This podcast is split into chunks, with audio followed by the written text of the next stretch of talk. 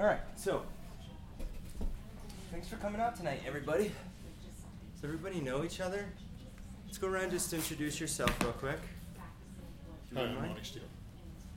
Monty is my name. Gina. Um, and Steve. And your name, sir? I'm sorry, what? Would you introduce yourself, please? Excuse myself. Introduce. Introduce. Oh, introduce. Yes. Hi, everyone. My name is John.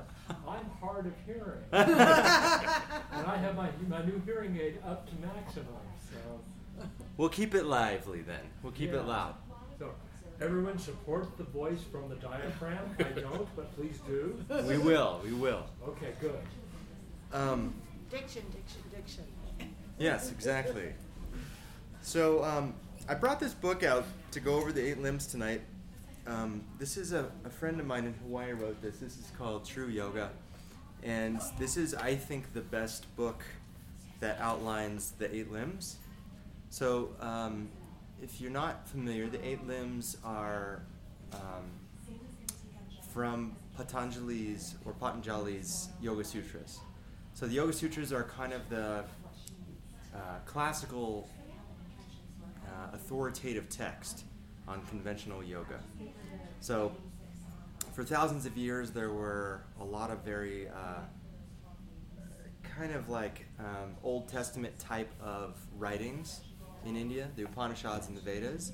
Patanjali came along and wrote about them and said, uh, because there were a lot of questions left over. There was a lot of like matter of fact stuff in those scriptures. It was a lot of like, um, well, this is this is what God is, and this is what God isn't, and this is what you you know what you should be trying to achieve in your life. So it set out the path in terms of um, the goal, but it didn't give much instruction in the way of how to get there. So it gave you all the why, but um, really the only thing that it explicitly said, um, I mean, this is totally generalizing, by the way, because they're worth reading. They're, especially the Upanishads, I'm reading through them right now, and I think they're awesome. Um, but they talk about meditation. They're like, well, this is, you know, you should meditate to get to this point. But that's as deep as it goes into what they mean by meditation. Of course, now in our current era, we know a little bit more about what meditation means because we have a conventional kind of uh, cultural context for the term meditation. But in, at the time this was written, um, not this book particularly, but the Yoga Sutras themselves, it was anywhere from 200 BC to 200 AD within that window. Most historians agree. Of course, there's other outliers that you may find. Um, and Patanjali was kind of this brilliant guy who came along and codified how you can do all the things the Upanishads and the Vedas were talking about doing. So that was the brilliance, and that is why it's such a seminal work in the tradition of yoga, is because it was the first time that really gave us the ability to say how to do all these things. Hi, how are you? Doing well, how are you? Good, good to see you. This is Danielle. Danielle, this is John. John? Hello, Steve? Your name again is Danielle? Danielle. Pleased to make your acquaintance. Steve. Gina. And Mike. Monty. Monty. Mati? Right. The book you're talking about, this True Yoga House, is the one that's from 200. No, so Yoga Sutras. The Yoga, Yoga Sutras are the original Okay. codifying text of how to achieve the goal of yoga. And so, in a traditional sense, the goal of yoga is to find liberation. And liberation from suffering is kind of the parochial definition, but it's it's kind of a greater idea than that because it, they talk about how it's a liberation beyond our understanding. Um, that aside, the reason I did bring this book though tonight is because this is a modern take on the eight limbs. So the Yoga Sutras talk a lot about a lot of different things, but one of the things it's most famous for is that it brings Ashtanga Yoga, which Ashtanga is Sanskrit for eight limbs, the eight limbed path. So if you've heard yoga teachers say, you know, yoga is a lot more than just about the poses, and if you, I know some of you all have been to the yamas and niyamas, um, satsangs, and so those are the first two. You've started reading this? Have you really? I have. Oh, cool. How far are you into it? I finished the yamas.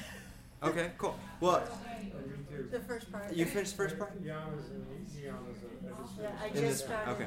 the Yeah, because I was talking about this during the Niyamas Yeah, too, right? uh, Yeah. last time talking. Yeah, I really can't say enough about this because I love that she, at the end of each section, creates a little practicum. So there's a daily practice, there's questions for further reflection, and there's affirmations to post and remember. And so I thought that we would kind of go through the eight limbs at a cursory glance and maybe look at some of these questions and see if there's any practical application to our lives or and actually um, when we did the song on love you were you were really astute about making sure that what we were talking about was like grounded not just in theory but in practicality so um, you were an inspiration for me bringing this tonight so thank you yeah um, so the eight limbs um, and but be sure to hear me say that the Yoga Sutras themselves are um, very short in comparison to the Upanishads and the Vedas. And the purpose of them, they're written in ways that are supposed to be unpacked by a teacher. That being said, it says a lot in a very sh- succinct way. So the eight limbs is just kind of one little section of the sutras. And the sutras are not necessarily a linear text. So if you ever try to read the sutras themselves, which I always, always, always recommend, because this is a great jumping off point, but if you really want to understand something, always go to the source. Always, always go to the source. Now that's tough because it's not written in the same language that most of us speak unless you can translate Sanskrit. But I have some- Do you read Sanskrit? I no, but I do have some good recommendations of some good translations. Okay. Because I've read several. Um, but I would top of the list would be Reverend Jaganath Carrera.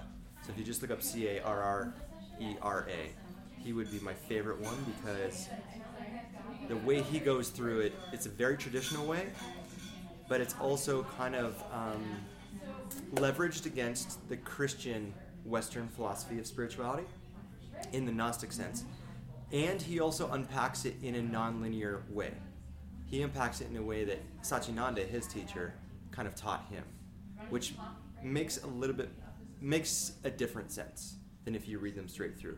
So if you read them straight through, like I've done before, you can be kind of like, okay, but the way he tracks it out is, is kind of a nice um, sentiment. Spell his name again. Uh, Carrera, C A R R E R A. The first name was John Carrera. Jaganath. It's actually Reverend Jaganath. It's J A G A N A T H. Oh, okay. Yeah. And the other one I would recommend is Gregor Maehle. Um, he's my other favorite sutra translator. M A E H L E. He's uh, he's a yoga teacher down in Australia. H L E. E. And the first name is? Gregor. G R E G O R. Thank you. I'm just holding the table right here. Just here. lift so it like doesn't this. fly. Power press it.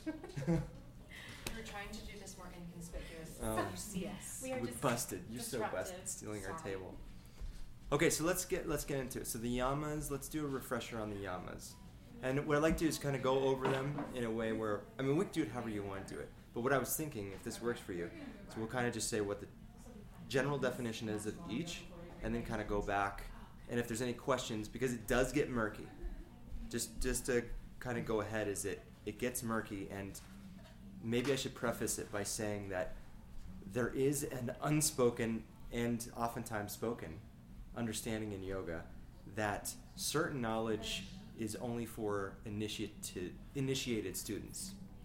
Um, and so the later limbs of yoga, when I first learned them, I had that experience with them. I was like, I have no idea what they mean. Like, I understand that this is the term of what this means, but what do they really mean? And it hasn't been until the last few years that I feel like I've started to come into a place where some of those things have found definition for me. Um, so if it's, it can be murky and it may lead to more questions than answer for you, but that's not necessarily a bad thing either. Because if we all walked out of here tonight with like this feeling of like, well, that settles it, then then the sutras wouldn't really be doing their job. I really wouldn't be doing my job, and you wouldn't be doing your job either. So Well, I'm actually curious. I don't know if you guys talked about this before I arrived, but what uh, what do you guys want to get out of this? Like, what's your purpose for being here and or learning more about the yamas and niyamas? Did we talk about that? No, because we have a lot to talk about, so I wanted to just kind of cut right into the material. But we can do that. Well, I didn't know because I I didn't know how do, how do we cut into material if we don't really know. You know, I just wasn't, wasn't sure what. Uh, Right. you Well, I guess. Do you guys want to learn about the eight limbs? We don't have to talk about the eight limbs if that's not what you're here for. Well, no, I'm just wondering. I'm just wondering, like, what, like, is there something like in your life, or is it like just general knowledge, or you know, I'm just, I'm just sort of curious as to like why you guys are curious as as to it. I, I mean, I, I know what it is for me, so I, I don't know. Well, why don't you tell us what it is for you? So for me, um, uh, the deeper that I've gone into the yamas and niyamas, um, the more I've seen these spiritual principles in other areas of life. But specifically, I am trying to learn more about the yamas and niyamas just to have like this sort of, um, almost in a way, a different language to speak because I see the principles um, and, and the underlying truths of them in so many other areas.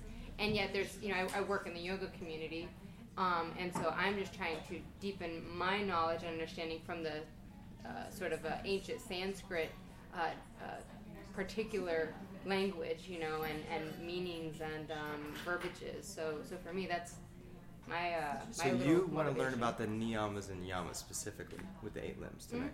Mhm. Okay. Well, and I will. ta- the eight limbs. That's a that's a general for going into the yamas and niyamas. That also applies to the eight limbs of yoga generally. But um, since we're talking about going diving into the not yamas and niyamas, then um, that's why I said that one in particular. So I know what a sutra is, but I have no idea what a yama or a niyama is. okay. Well, we'll get there.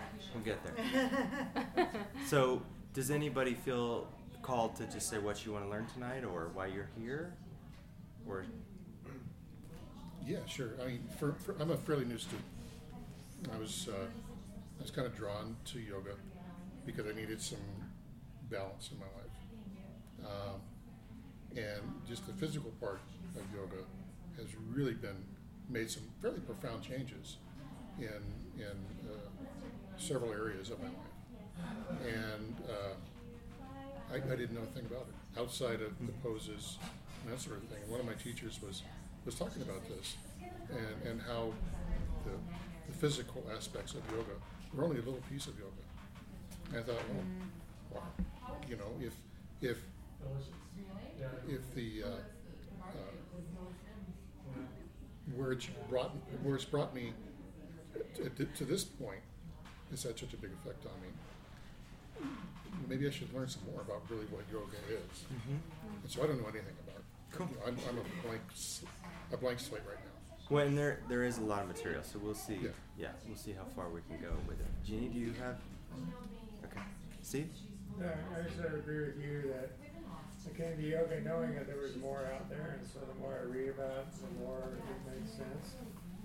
So I continue to get deeper and deeper into it, and it really explains a lot of stuff that have been sort of not related to yoga, but just related to life. So it's a good structure to think about um, how you lead your life, basically. Well, let's see. My interest is well, a lot of a lot of different things all in, all combined in one. Um, I like learning generally. Uh, I used to attend a satsang up in Denver that was completely spiritual, had nothing to do with yoga at all, but with meditation exclusively. So the first time I saw a satsang, I was thinking, "Oh, I know what this is." No, I don't, and that's fine. but I like learning, and um, I've been doing yoga for about 13 months now. And uh, I, even as a kid, I had an interest in Hinduism and uh, the, the idea of Brahman, you know, the divine that's in thee and in me and everything living, and even inorganic. I mean, it's very egalitarian and practiced in a society with a rigid caste system. And my spiritual journey, being raised by an atheist agnostic, is I'm now 56, and so I'm Quaker, but mostly I'm learning about Christianity because so much of what's taught in Christian churches doesn't make sense. And I go to the Bodhi Mind Center, so I'm kind of Buddhist in a way too. So I'm more Buddhist Quaker than anything. And there's still the interest in the Hinduism and learning more about yoga generally. You know, both in terms of its spiritual side as well as you know pragmatic applications. So I've heard of the Vedas and read. I don't remember if I've read any of the Upanishads. I've heard of them, haven't. And a friend of mine, he does obviously yoga, gave me this article about Catholic school to make changes in yoga classes. Where in Kansas, what they're going to do is they're going to focus on this physical exercise, not spiritual or cultural elements, in the Catholic school. Quoting the Reverend here. It is a mind and body practice developed under Hinduism, the goal of which is spiritual purification that will lead to a higher level of understanding and eventually union with the divine. Now, when I hear that, that sounds pretty good. But the Reverend's not listening to himself because he goes on. It is for these reasons that Catholics are alerted to the dangers of the practice of yoga and are encouraged to look for other exercise alternatives that do not incorporate a spiritual dimension. I'm not kidding. This is out of Atchison, Kansas. I need to make copies of That's wonderful. Yeah, I well, I'm going to that. photocopy that, but I just read it going, does the Reverend not hear himself? Yeah. Hmm. I might have to, yeah, I have to write this, take a note on this afterwards. Then. Yeah, well, if you guys have a if you guys have a photocopy machine, feel free to make a copy. That's good. anyway, I've overshared. This is why I'm here. Thank you. Okay, should we dive in, or are there any other questions? Okay, cool. So uh, we'll start off with the yamas and niyamas. They are basically the moral code, as we've touched on. Um, there's five of each, so they're basically the Ten Commandments of yoga.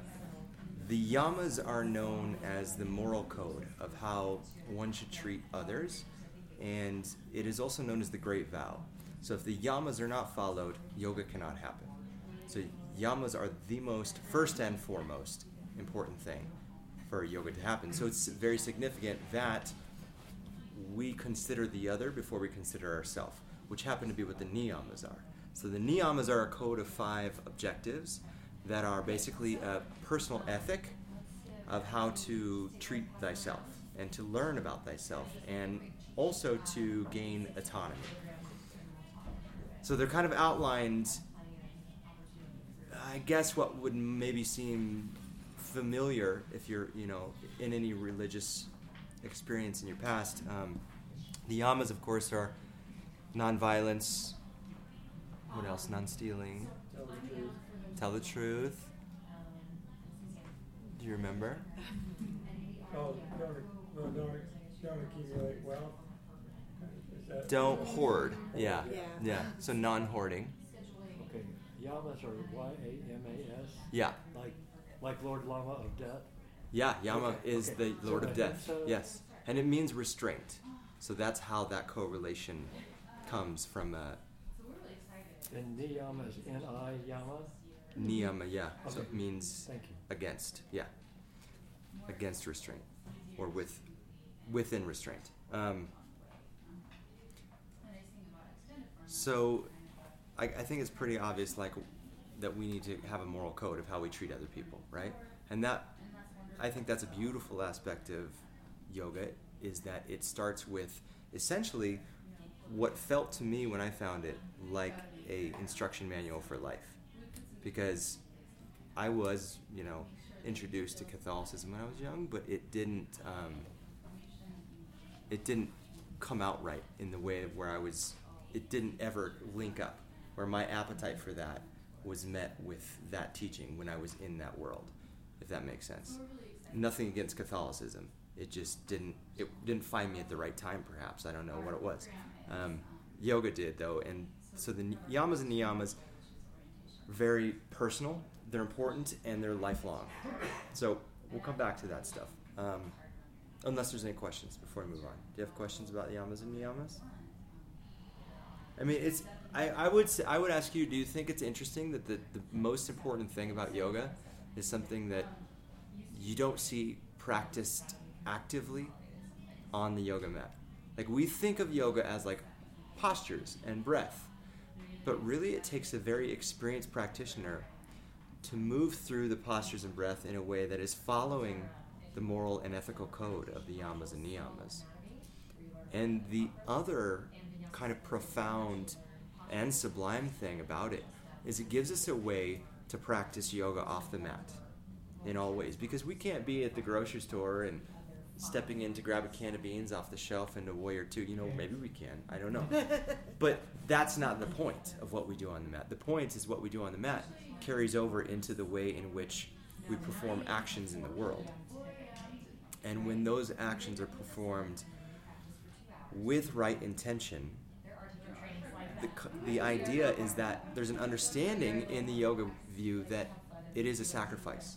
Everything we do, whether you choose to engage or whether you choose to not engage, you're still acting, and every action is a sacrifice.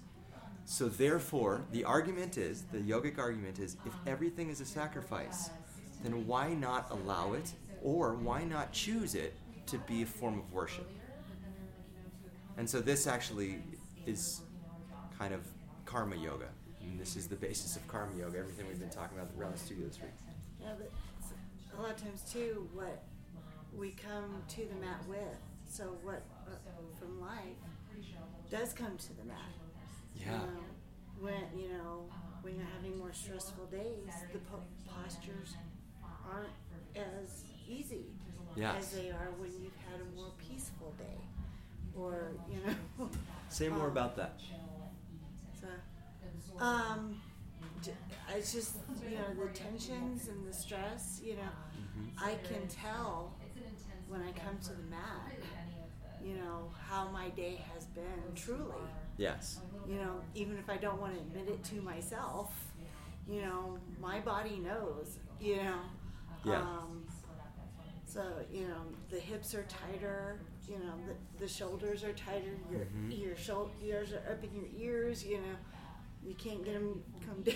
You know, and Well- it's you know so I mean there there is a practice both on and off, even Yeah. in your physicality. And when we're when we don't have the postures and the breath to be the gauge for how we are coping with life stresses, at least when we're off the mat and we don't have that ability to tap into those techniques, we still have somewhat of a template and a boundary within the yamas and niyamas.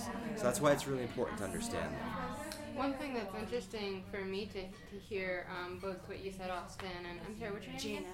Gina. And, what- and to hear what you said, Gina. So I actually, um, I usually try to meditate most mornings, and I actually, instead of sometimes my um, physical practice of the asanas, reflecting like how my day has been, bec- like when I, um, as, as part of like starting, um, and I did this a while ago, but when I started meditating first thing in the morning, I actually started to realize that sometimes even how my day is gone is actually a reflection of how I started doing before I even got out of bed. If that makes any sense at all, Mhm. like because of how my mind, like suddenly, like some days I wake up and I just meditate and it just it's just easy or whatever, and then some days it's like hard to focus. It's hard to I can feel myself moving in my mind, moving from a different place, and then suddenly now as I go throughout the rest of the day and the day seems off balance too, I realize that that started with me, you know, and, mm-hmm. and it allows me to have a kind of different reflection on on anything that might be happening. Well, and what you're talking about in a in a large in a broad sense is the way we poise ourselves into the world, the way in which we direct ourselves, right? And so it does start with yamas, niyamas, but then it really what we're talking about now is the third limb, is asana. So asana, which a lot of people pronounce asana, which I did for like a year after I did teacher training, so just know that asana is not correct. But um, asana is a beautiful instrument that allows us to engage with our students in a way where we can teach and learn from them as teachers. So like like Danielle was saying, meditation is and here's here's kind of the, the man behind the curtain with yoga, right? The wizard behind the curtain. Everything, in a sense, to lead us to that liberation happens within. And the main mode or technique in which we achieve that is through meditation. But there is a pathway to get to that meditation in a way where, and there's a lot of yoga teachers talk about this, if you learn to meditate wrong, it can be a lot more damaging because it's so mm-hmm. difficult to undo the ways in which we've neurologically patterned our brain to meditate lazily or incorrectly or negatively or self-loathingly or however it may be. We'll talk more about what proper yogic meditation is, at least in a tantric sense, a little bit later on. But the beauty of asana isn't just about getting the body healthy and starting to change and experience all these things anew, which that is a huge aspect of it as well. But it gives the teacher a litmus to be able to witness how, in fact, that meditation is beginning to take root in the student. Because of the way they're aware or unaware of their body is apparent to the teacher. Now, if I'm sitting here meditating and I teach you several techniques, I have no idea how it is going within your mind because there's no indicators physically, right? That's the beauty of asana. Is it is a moving meditation that allows us to witness as teachers if the student is actually on the right track or not. If they're practicing with the himsa, which is the first yama, which is nonviolence, they're not hurting their body. They're not forcing things. So the the the sutras, like I said, are succinct. There's only three sutras on asana, which is really ironic. There's so there's four padas, which are books. In each pada, there's about, I believe, 48 sutras. So what is that? You know, like 150 some sutras in total. Three sutras on the asanas. That's profound compared to the way conventionally Western yoga is practiced.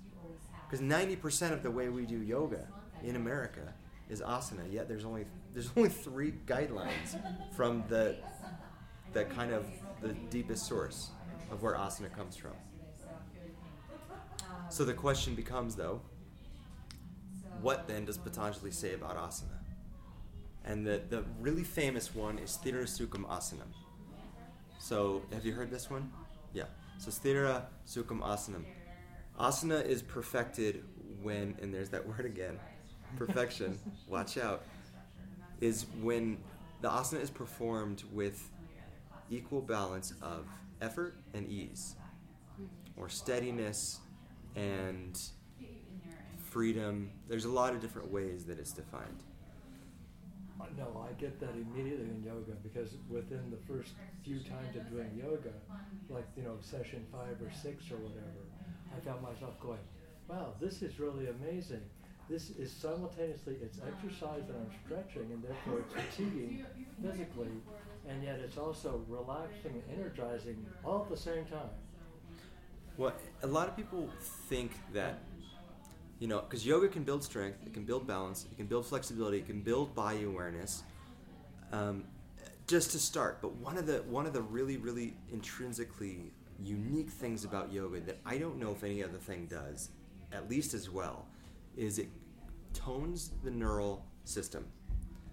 So the neurons in the body, the nerves, are in yoga they're called nadis. So they carry the current of electrical energy through the body. They carry the prana through the body. So prana, the prana. They carry the prana through the body. What's the, the, the word that's not nerves? Oh, nadi. It's N A D I. Thank you. Mm-hmm. And nadi is uh, there's you know some texts say there's seventy two thousand nadis. Some say there's seven hundred thousand. That's like saying how many nerves are in the body. Every body is unique. You know, your nerves not only function different into your body than mine, but they communicate with your brain differently. Your brain communicates with them differently. Where does pain start? Is it in the nerve? Is it in the brain? Is it somewhere in between? We really don't know.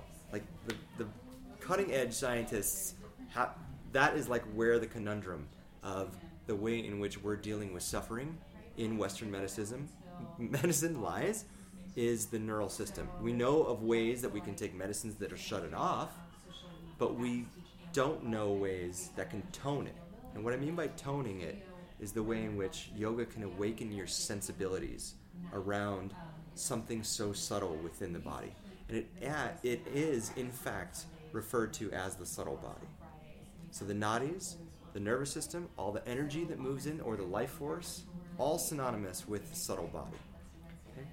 My um, my dad has um, Alzheimer's, and he doesn't communicate. And a couple weeks ago, he was acting like he was in severe pain, and crying, cringing, just like he was, you know. So we took him to the emergency room. Yeah. And of course, he can't talk to us, but you know, they they did CAT scans, X-rays from head to toe. You know, all the blood work, there was no nothing physically wrong with him. There was nothing they could find that would be causing him that pain. Mm-hmm. And it's it's all up here. And my mom couldn't understand how the brain was doing that. You know, because you, like you said, you know, we have medicines that shut off. I Mhm. mean, they gave him three doses of morphine and it didn't stop the pain. Yeah. You know, so I mean, what we do with our brain, I mean, that just shows, you know, like for me, you know, it's like Oh yeah. that's that's a powerful. It's the mother load. I mean, it's the mother computer. You know, the motherboard. Yeah, you know, the Well, and that's ultimately the great liberation that this road, the eight limb path, leads to. Ultimately, prepares the mind. It, it's like yoga is like Jedi training. It gets you to the point where you eventually overcome these physical this suffering. I mean, that is the point of yoga is a twofold path in that sense, where it's trying to relieve the suffering in your life, and at the same time also trying to spiritually awaken you, which is such a beautiful metaphor. That like those two things are two wings of the same bird. You understand? The ways in which we are spiritually ignorant are proportionally equal to the ways in which we may be suffering, whether we have a clear indication of like, oh, I hurt my knee running, or I have no idea why my elbow is doing this weird thing. So asana is the tipping in point past intention. Asana becomes obviously very important to us in this, especially in this epoch of human evolution. And I guess the next step would be well, what, what does asana lead to? So, what if I do asana like eight hours a day? What if I'm, I've got all the flexibility, I've got all the balance, I've got all the strength that I could possibly gain from yoga? That's not the point. So, the point of yoga asana is not to get your head up your own butt, which sometimes may seem counter counterintuitive to what we are shown a lot of times in the yoga media. Um, the purpose is to cleanse and tone, again, the subtle body. Why? Why do we want the subtle body to be clean? So we can practice pranayama. And this is the fourth limb. Okay? So pranayama is, again, we're using that word again, yama, John, the Lord of Death, restraint. It is control of the breath or control of the life force. And that's the fourth one, the pranayama? Yes. Okay. Yeah. And pranayama is progressive as well. Pranayama is um, cumulative and progressive, actually. So, meaning that when you start a pranayama practice, you're not going to just dive into certain practices because, just like the meditation, it can be damaging to you. So, the fa- forefathers of yoga were very mindful about the fact that when humans enter the forest at the wrong entry point, boy, do we not like to turn around. We like to see that puppy all the way until the boat sinks. You know what I'm saying? So they were very mindful to make sure that the path, especially through the ancient Hatha Yoga texts and Tantric texts, lay it out very specifically. So as we get through kind of the eras of the scriptures of yoga, like I was saying, the Upanishads and Vedas laid out why you would care about being a spiritual being. This tells you how, but then it, like I said, will bring up a lot of questions. Hatha and Tantra are really the ways in which it gets into what the Buddha said is there's 82,000 ways to enlightenment. And you realize the context of that statement was because at the time he believed there were 82,000 people in the world, meaning he believed there, there was many paths to enlightenment as there were people in the world. So the big thing before we move on to from pranayama is that in a traditional sense, when you are in a yoga class and your teacher goes, okay, we're going to breathe in for a three count, or we're going to breathe out for a six count, and they may call that pranayama, know that pranaya- pranayama in a traditional sense only starts when we practice kumbhaka. So kumbhaka with a K is breath restraint. So that is when so there's four parts to the breath. We have inhale, exhale, and then the inhale restraint and the exhale restraint. Okay? So it is said that when we are in a point of breath retention, that that is the only time where we actually step out of the stream of finitude, when we stop dying. So if you could spend the rest of your life holding your breath, per se, right? Like a kid always says, "Well, I'm gonna hold my breath till I get my way." You know, it kind of comes back to that whole thing. And and I mean, it's a big practice. Like there's there's some serious practitioners. Like one of my teachers, there was a time when he was studying in India, that when he added it all up, the retentions he was doing, he was holding his breath for like three and a half hours a day, which is insane. You know, it's like he would Just a little. do these kumbhakas and but it's there's something to be said when you see these yogis who were like in their 50s or 60s and they have control over the faculties in ways that are completely unexplained just like your father's his his lack of control is completely unexplained. Um, in fact it goes all the way to the point of death. There is a there's a thing known as um, Mahatavar Samadhi, which is when somebody chooses the time of their own death and leaves their own body. And that is somebody who could only be a master of pranayama could choose that because they have to be a master of the life force within the body. So you have, you know, your eyes, your nose, your mouth, your ears, your genitals, and your anus. These are the points of your body that are leaking energy, that are leaking pranayama your whole life. So The nine gates. Yes, Yeah. the nine gates are where the energy, according to yoga, are leaking out of the body, and we're unconscious about it. We're unaware of it. So, pranayama teaches us how to control the life force and teaches us then how to stop it from leaking. Then there's the next step. Once we've achieved that, and in a very methodical way, um, that, by the way, pranayama is the first thing in yoga where they say always should be taught by a teacher. Once you start doing kumbhaka, breath retentions for over 10 seconds, that's pranayama. Anytime you're holding breath for over 10 seconds, should be done under guidance of an experienced teacher. Pratyahara is what pranayama leads to. This is the fifth limb of yoga. So pratyahara, do you know what pratyahara is? Vaguely? Do you remember what pratyahara is, Danielle? No? Okay. So pratyahara is control of the senses or turning inward of the senses. So this is the first step of a proper tantric meditation. So we have five senses, right? Some would say six, but let's start with five. And how do we turn them inward? We use what's called mudras. What does mudras mean? What is a mudra? Like it's usually a hand gesture, right? It can also be defined as a lock.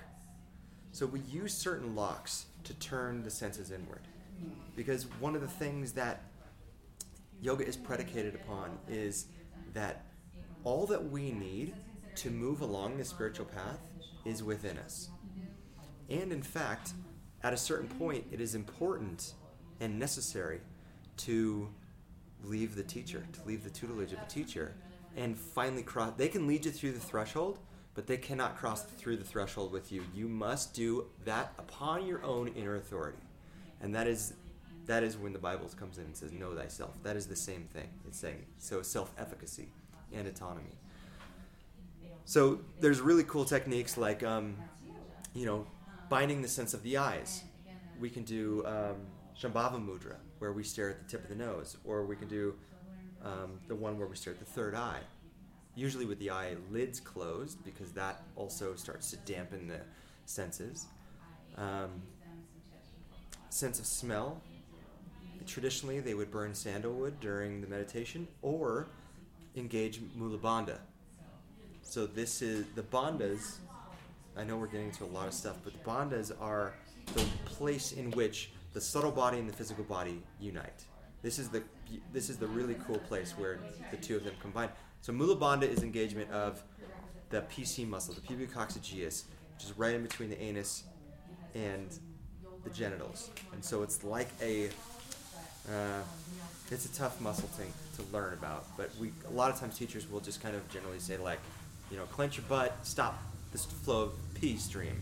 It's like that's how it starts. That's how you start to localize it, and then eventually you can engage that PC muscle without having to do either of those. This is the connection of the subtle body and The physical body, both subtle and visceral. physical, Oh, physical. physical, yes. Which visceral, same thing. Okay, and the subtle body is the same as the bliss body, or No, subtle body is called the pranamaya kosha. This is just the energetic body. This is the body that's just affected by breath. So you actually have five bodies. That's the koshas. We're actually going to talk about that next month at the Okay. satsang next month. I have it on my calendar. Okay, good. um, yeah, we'll talk about chakras, vayus, and koshas next month. So I don't want to get too much into that. But mula bandha is the way we turn in the sense of the nose. And that actually makes sense. Right? Because, I mean, why does it make sense? You're nodding, right? So Yeah, we and did a couple subtle. weeks ago. Yeah. Exactly. what I'm talking- With the breathing The breathing. and Question. Yeah, So, question. so, so subtle and physical body join at the first chakra. They join with the bandhas. They join at the mula bandha. The mula bandha happens to be at the same place of the first chakra. Okay. Yes. B H A N D A. B A N D H A. D H A. Okay, the H in the wrong DHA, place. yeah. Okay. Thank you. The H always gets tricky. Okay, so then we can bind our ears, the sense of our ears, by um, call, um, japa mantra, which is the most powerful form of mantra. Japa mantra is internally chanted mantra. So, like a very simple one for a tantra meditation, you could um, call out the sounds of the bija aksharams, the, the sounds of the chakras. So you could just say lam inside and just hear that. And then that turns the attention of the ears. By the way, all on the same vagal nerve sensor, stops at the anus, starts at the ears, moves through every major organ in the body. Um, let's see, taste. We would do jiva bandha. So you take your tongue and you fold it back, and there's this. I mean, there's a long story about each one of these, and it's just such beautiful lore, and it's so thoughtful and so wonderful. But the first step to really get into meditation is pratyahara, and so it's understanding that the way in which we fall into. Remember the vrittis? Did we talk about the vrittis? The way we fall into false perception is by relying on our senses. So let me give the example of the, the Buddhas, the five blind monks who go into the woods and they come upon something, and one says, Oh, it's a piece of paper. And the other says, No, no, no, this is a tree stump. And the other says, No, this is actually a rope. And the other says, Actually, it's a snake. Come to find out, the five blind monks are touching an elephant. The tree trunk is the foot, the paper is the ear, the snake is the trunk, the rope is the tail, right? So our senses deceive us. And so when we turn them in and we can bring them into full faculty towards the same foci, focus point or loci, they actually become super attuned to the point where we can become concentrated with them. And this is the sixth limb, which is dhyana. So dhyana, it's D H Y A N A, and my Sanskrit is horrible. So it's like if you heard- heard Suzanne say it, she would say it right, but I just say dhyana. You know, kind of whatever. Sorry. Um, the next three, the next three, I'm just going to give you the next three because the next three all come together. So the sixth is dhyana, that's concentration. Once concentration is performed purely over a distinct period of time, it then turns into a different thing. It becomes meditation or contemplation, which is dharana. D H A R A N A. And again, once dharana is performed without interruption over a specific amount of time, it becomes samadhi. Samadhi is S A M A D H I. And a lot of times people think samadhi is kind of the goal of yoga, but samadhi is the tool to achieve the goal of yoga. So again, goal of yoga, liberation. Liberation from what? Suffering as we know it, but much much greater of a, of a state of grace than one could ever imagine from where we are poised right now.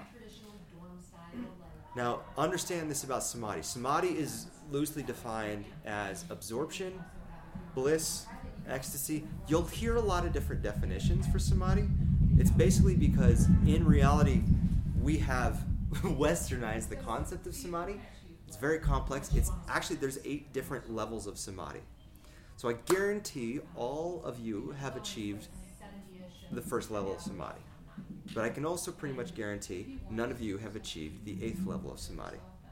And I don't know anybody who ever has. But that's the beautiful thing about yoga is that like it doesn't just it doesn't sell itself short. It definitely aims high. Which is good, right? Because humans are capable of much more than we ever ask ourselves to do anyway, so we might as well. But the first stage of samadhi, and I'm not going to go through all of them, but just to give you a, an aspect of what the spectrum looks like, first stage of samadhi is simply understanding the innate nature of something so distinctly that it is it is known to you in spite of yourself. Meaning you know about that object, whatever it may be, without any prejudice, without any discrimination or prior bias. So, an example of this was, and all Pada 3 in the sutras is all about samadhi. It's all about if you do samadhi on the moon, this is what you will gain. This is the insight you will gain. Because what the great seers and sages noted is that when we do samadhi on sacred objects, we don't just learn about the moon, we learn about ourself. We learn about how that exists within us and what that actually means. And we gain certain things called siddhis. S I D D H I. A siddhi is a basically like an occult power, like a mystical power. And this is usually when people fall off the path because they start to gain powers that the ego craves and cannot um, deny itself for the ultimate achievement. Right, because you'd rather have mystical powers that actually continue on the path and achieve union with the divine, right? Exactly, and that's it. If only I could be facetious. right. Um, so, it is also important to note that when the three are used together, so you've got dharana or dhyana, dharana, and samadhi. When they're used together, it's a meditation technique called samyama. Samyama, again, that word Okay, now- coming up to yama. Okay, Dhyana, D H Y A N A. Yeah. Yep. Combined with samadhi, combined with. Dharana. So the sixth, seventh, and eighth step of yoga, Okay. when all three of them are practiced together, it is known as the technique of samyama. And everything What yama? samyama, samyama, S A M Y A M A. So everything up to this point, it's not that we abandon um, yamas. It's not that we abandon niyamas. It's like a Mandelbrot set. Are you familiar with the Mandelbrot set? Yeah. So Mandelbrot set is a geometrical fractal that no matter how far you zoom in or zoom out, it eventually repeats the pattern. So if you zoom in 10x, all of a sudden you're looking at the same picture. And if you zoom in 10 more x, all of a sudden it becomes the same picture. And ad infinitum. That's the same thing with the toolkit of yoga. When I'm doing asana, I'm still doing yama niyama, I'm still doing pranayama, and I'm still doing pratyahara and samyama, the final three limbs of yoga. When I'm performing pranayama, I'm still doing yama niyama asana, but now the emphasis is just on this thing. And then same thing when I'm doing meditation, when I'm doing a deep meditation, I have to hold posture in a certain way to allow the energy to move through the body in a integral way.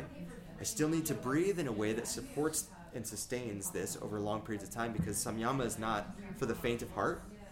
Um, I mean, Jesus achieved samyama when he went and did his, you know, meditation, his 40 days in the desert.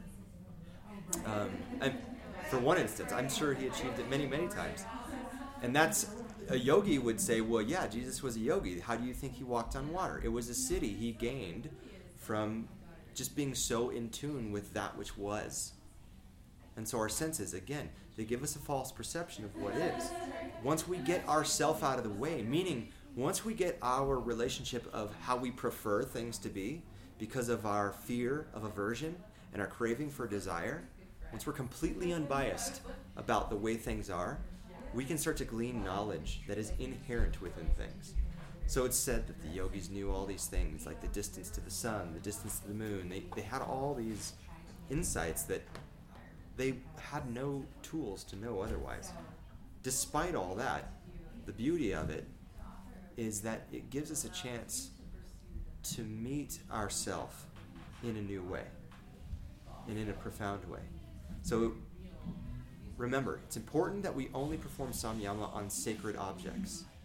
So we should never perform samyama on like an object of desire. Like if I want to, you know, seduce a woman, that would be an ill use of these focuses. But the moon is a sacred object. The chakras are a sacred object. God is a sacred object. The sun is a sacred object. Most things found in nature are sacred objects. So we're not in we're not for lack of abundance with things to learn from in the found world and within the internal world. So that is kind of the big picture of the eight limb path. So it's like that's why you know you hear this thing of like yoga's about so much more, and that's why yoga teacher training or these kinds of things can be so life changing for people because all of a sudden you're looking at the world in a way where you're like, wow, it's all connected, and though you may have had an instinct, an intuition, or a familiarity to that knowledge, what this does is it gives you a template and a filter to use that empowers your experience with it and your experience with your own inner authority. So, that's a lot. A lot of information. That's why I was chippy. I was like, oh my god, we got a lot to cover. But, um, Forget why you're here. Forget why you're here. we gotta get into it. so I so that is the base level of samadhi.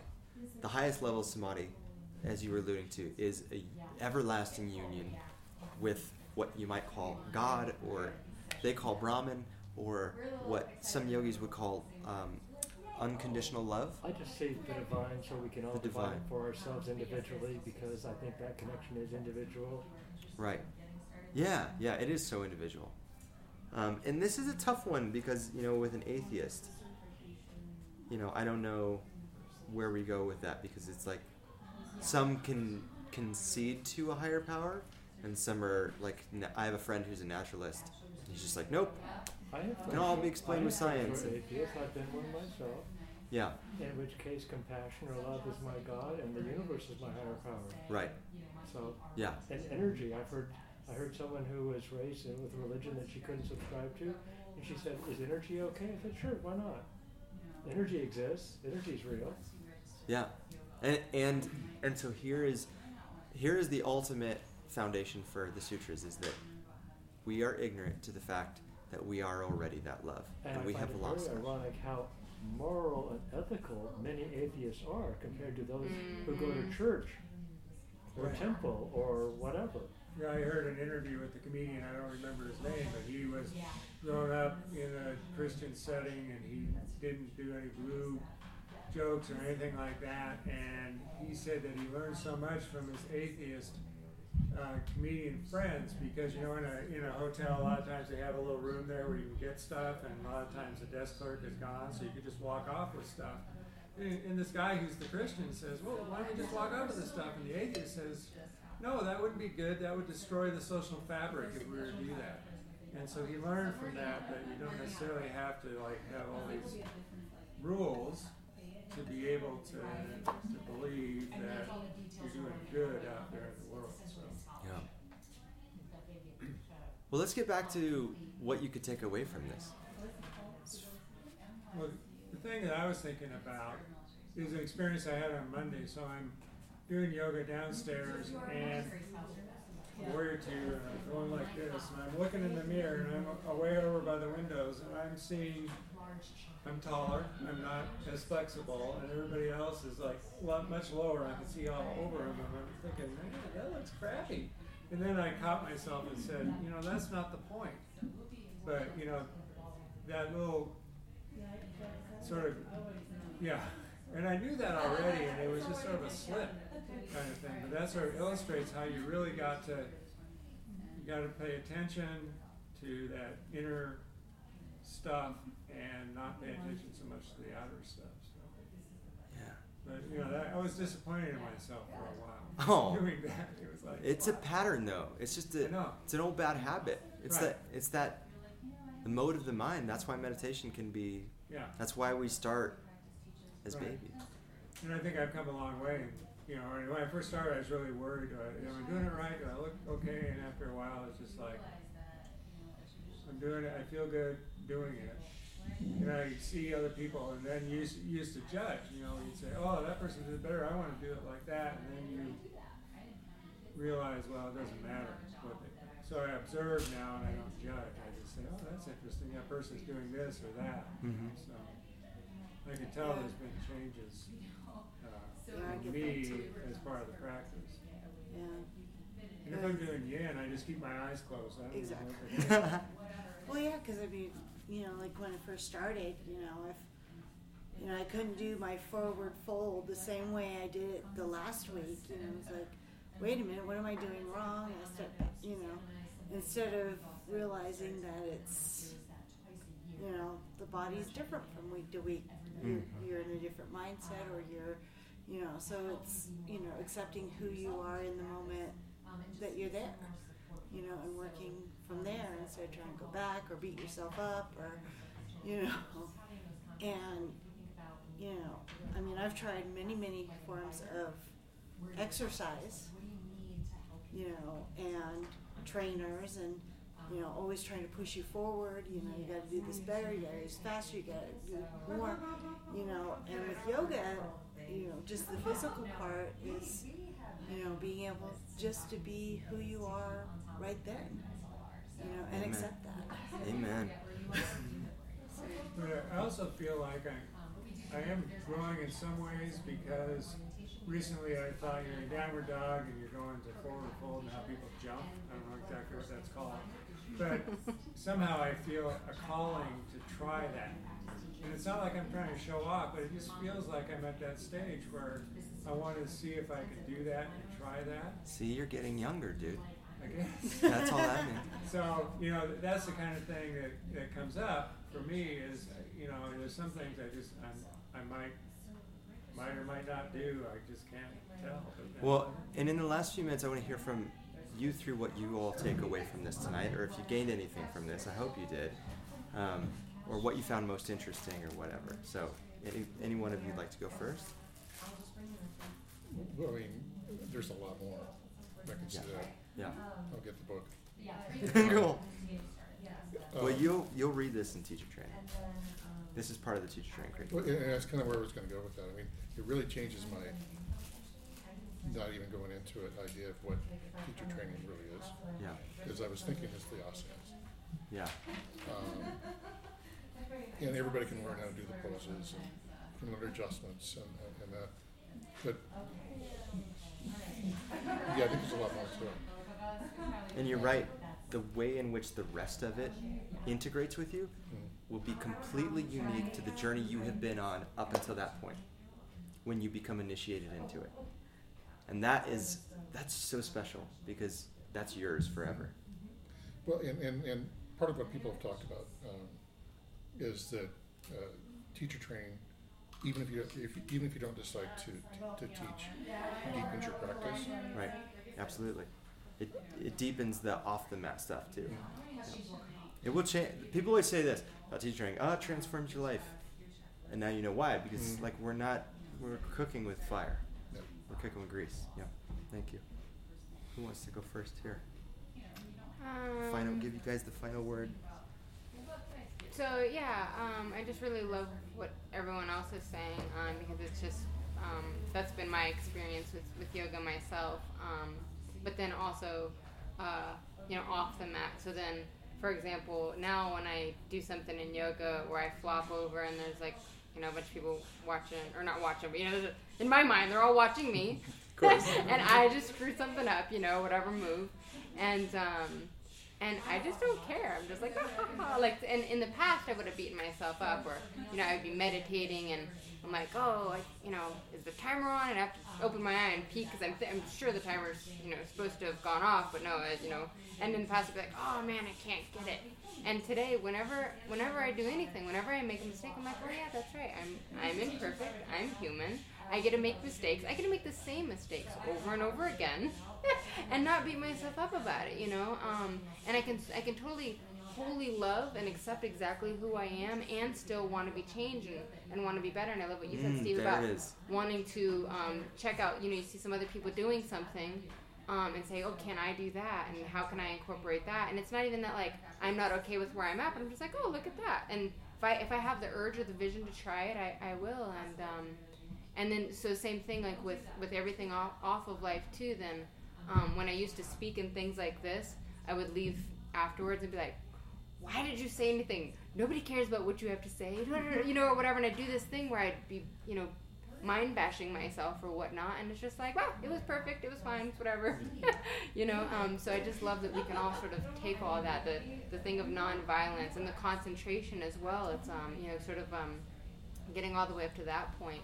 For me, I mean, just able to see from the very beginning as I've continued to practice, um, taking each step of the time, each uh, limb of yoga one at a time has really come together for me in my life, and so much now that um, like I, I quit my job six weeks ago, and I'm like, oh, I'm just gonna give myself to the universe, and I don't know what's going on, and and I and I do. I can feel fear, and I can feel, um, you know, uncomfortable emotions, and yet I can still have like this contentment and this concentration and this trust, and so it's it's just really wonderful to hear um, all of your guys' perspective. And what I really gained from this tonight is I'm like, yeah, I need to go pull out some of my books and relearn some because I know a lot of it more in like the Western language, and I it's been a long time since I did my teacher training. It was several years ago, and now I'm um, am just more interested. And I'm like, oh, I need to grab out some of my books and kind of learn this language again too. So.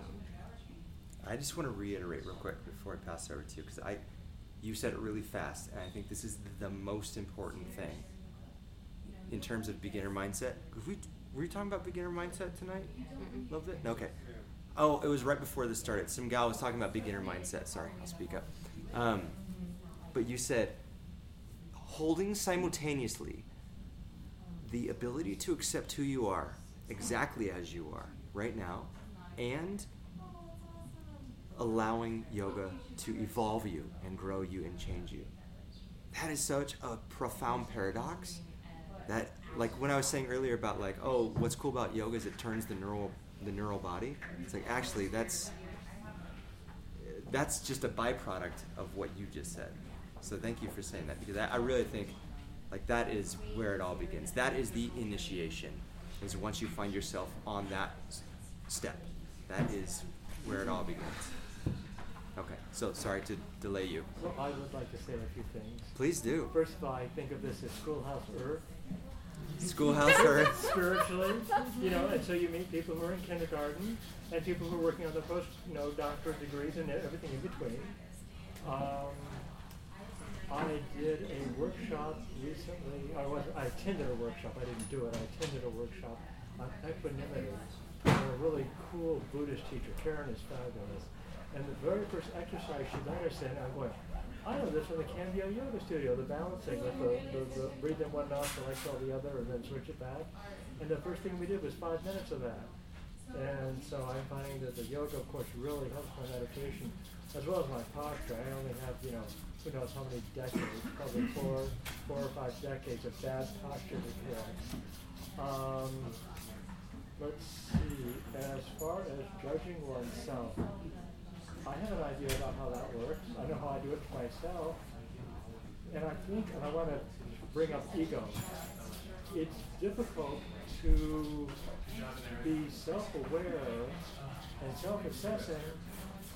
I mean, that's the good part of it, along with self-esteem.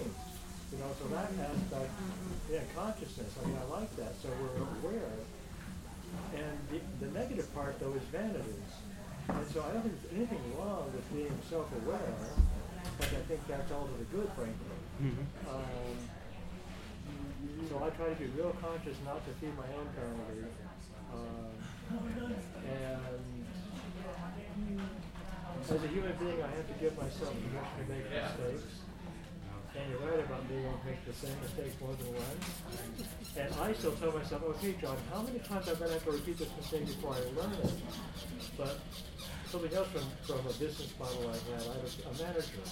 If you make a different mistake every time, that's fine.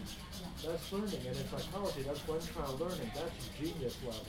So if you make a mistake a few times, it's okay. There's probably more I babble on about, but I can help. Thank you. Yeah, thank you guys. I also like to end with us taking a fortune cookie and at least cracking it open. You don't have to eat the cookie because I don't really like cookies. But let's find out what our fortune is. Oh, cookies. I was, I was just making, I. What's your say? What's your say? Mine says, the world will soon be ready to receive your talents. I couldn't You agree got more. mine. Give it here. That's right. Let's be mine. What's yours say? Mine says a small act of charity will go a long way. Hmm. That's good because I'm actually getting involved in a bunch of nonprofits right now. Okay, I don't like this one. What's it say? You will soon be the center of attention. you don't like it. What's yours Right say? Something wonderful will soon happen. Something wonderful will soon happen. I'm doing hot yoga with Morgan tomorrow morning. There you go. Monty? I like this. Uh, you'll make a change for the better. That's a good one. That is good. Mine says you will have many friends when you need them. You guys, thank you for being here tonight. I hope that um, I hope that you'll come again, and I really appreciate the energy that you share. So, truly, namaste. Namaste. We could share knowledge. Yes. Thank you.